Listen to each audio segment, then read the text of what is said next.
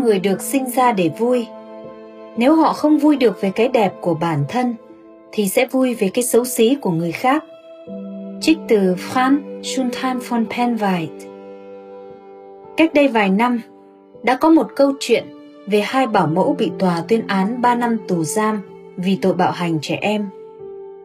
Đọc những phản ứng của cư dân mạng sau khi phiên tòa xảy ra, một loại bình luận làm tôi chú ý. Ví dụ, bình luận này được 15.000 like.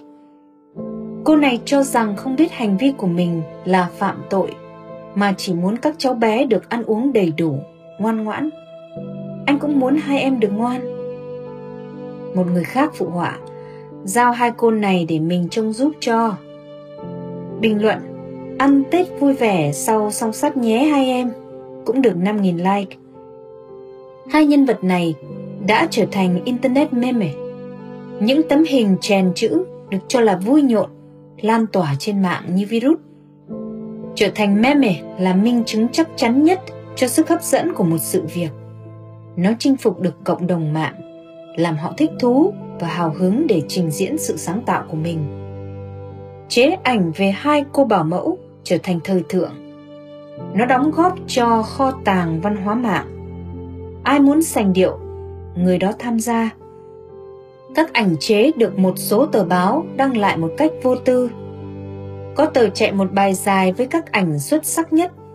Tác giả bài báo xác nhận, câu nói đùa của dân mạng nhưng cũng là sự thật vết như này sẽ theo suốt cuộc đời của các bảo mẫu chúng ta nhìn thấy điều gì ở đây một sự hài lòng, sung sướng, hả hê trước số phận của hai bảo mẫu niềm vui về cái bất hạnh cái không may, cái tai họa. Người ta vui chính vì cái tai họa đó rơi vào đầu người khác. Có thể gọi đó là một niềm vui độc địa. Nó có thể kín đáo. Ta thầm khoái trá khi thấy tay hàng xóm bị đâm móp trước ô tô mới tậu hoặc có thể được phô trương không ngần ngại. Triết gia Arthur Schopenhauer cho rằng niềm vui này là cảm xúc ma quỷ nhất mà người ta có thể có ghen tị là một phần của con người, nhưng thưởng thức niềm vui trên nỗi đau của người khác thì đúng là ma quỷ. Những bình luận vui vẻ về hai bảo mẫu chỉ là phần nổi của tảng băng chìm khổng lồ. Vui khi người khác bị nhục và vui khi làm nhục người khác, đó là hai mặt của một đồng xu. Hiện tượng này phổ biến trong xã hội hơn là chúng ta tưởng, và nhiều khi chúng ta tham dự vào nó một cách vô thức. Nó được thể hiện rõ nhất công khai nhất rộng khắp nhất yêu thích nhất qua các chương trình truyền hình thực tế. Khi nhiều thí sinh tối tối trở thành những chú hề bất đắc dĩ thành trò cười cho hàng chục triệu người khắp cả nước. Ngay từ năm 2002, thời truyền hình thực tế trên thế giới còn mới trứng nước, hai nhà nghiên cứu Brett White và Sarah Booker đã đưa ra khái niệm humanitainment. Chữ này được cấu thành bởi hai chữ humiliation làm nhục và entertainment giải trí. Trong tiếng Việt, ta có thể gọi là làm nhục mua vui. Làm nhục mua vui trên truyền thông là một xu hướng của văn hóa đại chúng nó tạo ra những đấu trường La Mã của thời hiện đại, tái tạo những triển lãm đầu thế kỷ 20, đưa người lùn và người dị tật để đám đông thưởng ngoạn như trong sở thú. Làm nhục mua vui, kiếm tiền bằng cách khuyến khích người khác biểu diễn những trò lố bịch hoặc đặt họ vào những tình huống đáng xấu hổ. Và nhiều người sẵn sàng trả tiền để xem. Báo chí thường xuyên đăng tải tỉ mỉ các tiết mục thảm họa, các pha giờ khóc giờ cười, các bản khó đỡ của các chương trình truyền hình thực tế. Thậm chí, các tiết mục này trở thành một vũ khí lợi hại của một số show diễn. Cả nhà sản xuất, người xem và truyền thông đều rất ý thức được điều này. Năm qua, một nhà đài đã xác nhận những màn trình diễn thảm họa luôn là đặc sản của các chương trình thần tượng qua các mùa và bình luận tiếp khán giả đã được cười thả ga với những tiết mục thảm họa và những khoảnh khắc thú vị của ban giám khảo. Một bài báo năm 2012 đã thắc mắc có cần hay không khi phải gây tổn thương với thí sinh và người nhà thí sinh như thế để câu khách. Giờ đây, những băn khoăn trên đã không còn, nhường chỗ cho những trận cười thả phanh, những phút giây thư giãn, những phản ứng và nhận xét vô cùng hài hước của các giám khảo được thầy vào mặt thí sinh và được mọi người tán thưởng. Đằng sau niềm vui độc địa là diễn biến tâm lý gì? Vì sao người ta thích xem người khác bị làm nhục? Một lý giải từ thuyết so sánh xã hội được xây dựng từ những năm 1950 bởi nhà tâm lý học Leon Festinger. Theo thuyết này, ta hay có xu hướng đánh giá bản thân không qua những chuẩn khách quan, mà qua việc so sánh mình với người khác. Ta thấy giá trị của mình được nâng lên khi người khác vấp ngã. Đó cũng là lý do những người thiếu tự tin thì hay có cái niềm vui độc địa này hơn những người khác. Một học sinh giỏi có thể thương cảm cậu bạn bị điểm kém, còn tay học kém sẽ khoái trá khi thằng bàn trên còn bị điểm thấp hơn mình và cảm thấy bản thân mình không đến nỗi. Người thiếu tự tin, thường xấu hổ và ghen tị khi thấy mình kém cỏi hơn, khinh khỉnh và kiêu ngạo khi cho rằng mình hơn người khác. Và giống như những người nghiện, hàng ngày họ đi tìm lỗi của người khác để được sống trong cảm giác của người đứng bên trên. Richard smith, tác giả cuốn Niềm vui từ nỗi đau, viết rằng chúng ta thích xem những pha khó đỡ trên truyền hình thực tế vì chúng làm ta thấy rằng cuộc đời của mình cũng không đến nỗi tệ. Nhìn xuống như người ta vẫn nói sẽ làm ta nhẹ nhõm hơn vì ta thấy không ai bằng mình. Thuật ngữ chuyên môn ở đây là so sánh xuống. Và theo Richard Smith, nó đem lại một niềm vui khoái trá.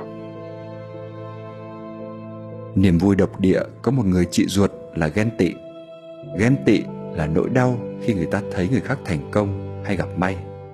Niềm vui độc địa là niềm vui khi người khác vấp ngã. Đằng sau sự ghen tị cũng là sự tự ti. Càng tự ti thì càng hay ghen tị. Càng hay ghen tị thì càng hay cười trên nỗi đau của người khác. Nhà văn Mỹ Gore Vidal có một câu tự châm biếm nổi tiếng. Mỗi lần một người bạn thành công, tôi lại chết ở trong lòng một ít một câu khác được cho là của nhà văn Somerset Maugham thì như thế này. Sự thành công của ta không thôi không đủ. Người khác phải thất bại nữa cơ. Đó cũng là lý do chúng ta dễ đồng cảm và yêu thương những người đã trải qua hoạn nạn hơn. Chúng ta không ghen tị với họ. Họ không thể hơn ta được. Ngược lại, có điều gì không may xảy ra với người mà trước đó ta đã ghen tị với họ Ta sẽ thấy hả hê hơn. Liều thuốc tăng đô. Nếu niềm vui độc địa xảy ra khi chứng kiến kẻ khác gặp nạn, dù không nhất thiết góp tay tạo ra cái hoạn nạn đấy, thì với nhiều người, điều đó không đủ. Họ cần một liều thuốc mạnh hơn. Họ tàn nhẫn để giải khuây. Cuốn Mặt tối của giai điệu, nhạc pop và bạo lực của hai tác giả Brooks Johnson và Martin Clunin kể ra một loạt ví dụ. Trong cuộc nội chiến ở Nam Tư cũ, các tù binh người Croatia bị quân Serbs bắt hát quốc ca của Nam Tư hai lần trong ngày và bị đánh nếu họ không hát đủ lớn. Năm 2004, một sĩ quan Israel tại một trạm kiểm soát bắt một nhạc công Ả Rập chơi nhạc gì đó buồn, trong khi những người lính khác đứng xung quanh chế nhạo, rồi mới cho anh ta đi qua. Có hệ thống nhất là phát xít Đức. Họ chọn ra các tù nhân biết chơi nhạc và lập ra các giàn nhạc ở các trại tập trung. Riêng trại khét tiếng Auschwitz có tới 6 giàn nhạc. Mỗi giàn nhạc có tới hơn 100 nhạc công. Các nhạc công được hưởng một chế độ ăn uống tốt hơn, được tắm rửa hàng ngày và chừng nào họ còn chơi được nhạc thì không bị cái chết đe dọa. Một trong những nhiệm vụ của các giàn nhạc là chơi thể loại nhạc du dương hoặc quân nhạc, trong khi những tù nhân khác bị dẫn vào lò thiêu trong cuốn sách Chơi nhạc câu giờ Playing for Time, bà Fania Fenelon, một nhạc công ở trại Auschwitz, kể lại trải nghiệm cá nhân. Chúng tôi phải chơi nhạc liên tục hàng giờ liền và trong thời gian đó, mắt chúng tôi dõi theo hàng ngàn người xếp hàng, bước đều vào các lò thiêu và phòng hơi ngạt. Tỷ lệ tự tử của các nhạc công cao hơn của tất cả các nhóm tù nhân khác trong trại. Chết cũng không thoát. Hàng tháng trời, P là một trong hai người ăn cắp kính ở Thụy Sĩ bị khủng bố điện thoại. Cứ từ chiều khi họ bắt đầu uống vào họ gọi tới chửi bới hay nhắn tin đe dọa kéo dài tới tận đêm. Họ độc ác lắm anh ạ p nói với tôi trong một cuộc phỏng vấn qua điện thoại.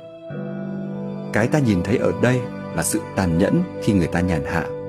Buổi chiều tan việc ta tụ tập làm cốc bia và hành hạ người khác chơi.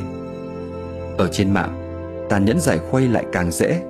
Nhiều khi, nó chỉ mang hình dạng của nút share có một cô gái bị bạn trai tung clip nóng lên mạng. Chỉ trong hai ngày, có gần 300.000 người xem 18.000 likes 4.000 lượt share. Hàng ngàn bình luận, vừa đai nghiến, vừa cợt nhả. Đẹp mặt chưa? Bị tung clip là đáng. Mới tí tuổi đã đua đòi. Bố mẹ cô đã van xin cộng đồng mạng hãy tha cho cháu. Cộng đồng mạng lại càng đổ xô vào. Hàng ngàn người follow và rủa, chết đi đồ hư hỏng. Hai hôm sau, cô gái tự tử. Sau cái chết ấy, người ta vẫn tiếp tục dè biểu người chết thì không nghe được, nên họ quay ra lăng nhục bạn trai cô. Loại này chết đi là vừa, sống chi cho chật đất. Một động tác đưa cái clip lên mạng chưa làm cô phải chết. Nó chỉ buộc cô vào một cái cọc nhưng hàng chục ngàn người xem và truyền tay nhau mỗi người đã góp một viên đá để ném cô tới chết. Tôi cố gắng đi qua hàng trăm bình luận trên mạng một công việc khó khăn khác với các trường hợp bảo mẫu hành hạ trẻ hai người ăn cắp kính. Ở đây họ tàn nhẫn không phải vì căm ghét mà để tiêu khiển. Tàn nhẫn giải khuây không chỉ giới hạn ở cư dân mạng Việt Nam. Hiện tượng trolling, tạm gọi là đầu gấu trên mạng, lên mạng chỉ với mục tiêu làm nhục, miệt thị, quấy rối, khiêu khích người khác đã trở thành nỗi đau đầu của nhiều quốc gia. Một trò được các troll đầu gấu mạng ưa thích là vào các trang tưởng niệm người quá cố trên Facebook, lăng mạ gia đình người chết hay khách viếng thăm trang đó Hiện tượng này được nhà nghiên cứu Whitney Phillips đặt tên là Rip Trolling. Các troll không cần tiền, mục tiêu của họ là tiếng cười khoái trá thu hoạch được từ những phản ứng của người bị làm nhục. Tình hình tệ tới mức năm 2015, cả New Zealand và Anh đều ra một đạo luật chống troll với mức án tới 2 năm tù giam. Bộ trưởng Tư pháp Anh Chris Grayling phát biểu Đây là những kẻ hèn nhát Chúng đều độc cuộc sống của quốc gia. Điều luật này nhằm chống lại sự độc ác. Nó đánh dấu quyết tâm của chúng ta ngăn chặn những kẻ du côn trên mạng.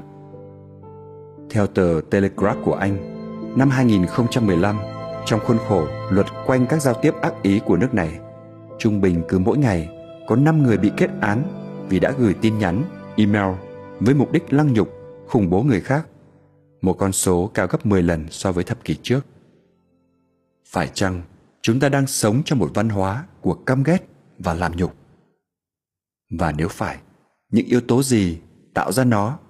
Tưới tắm để nó nảy nở.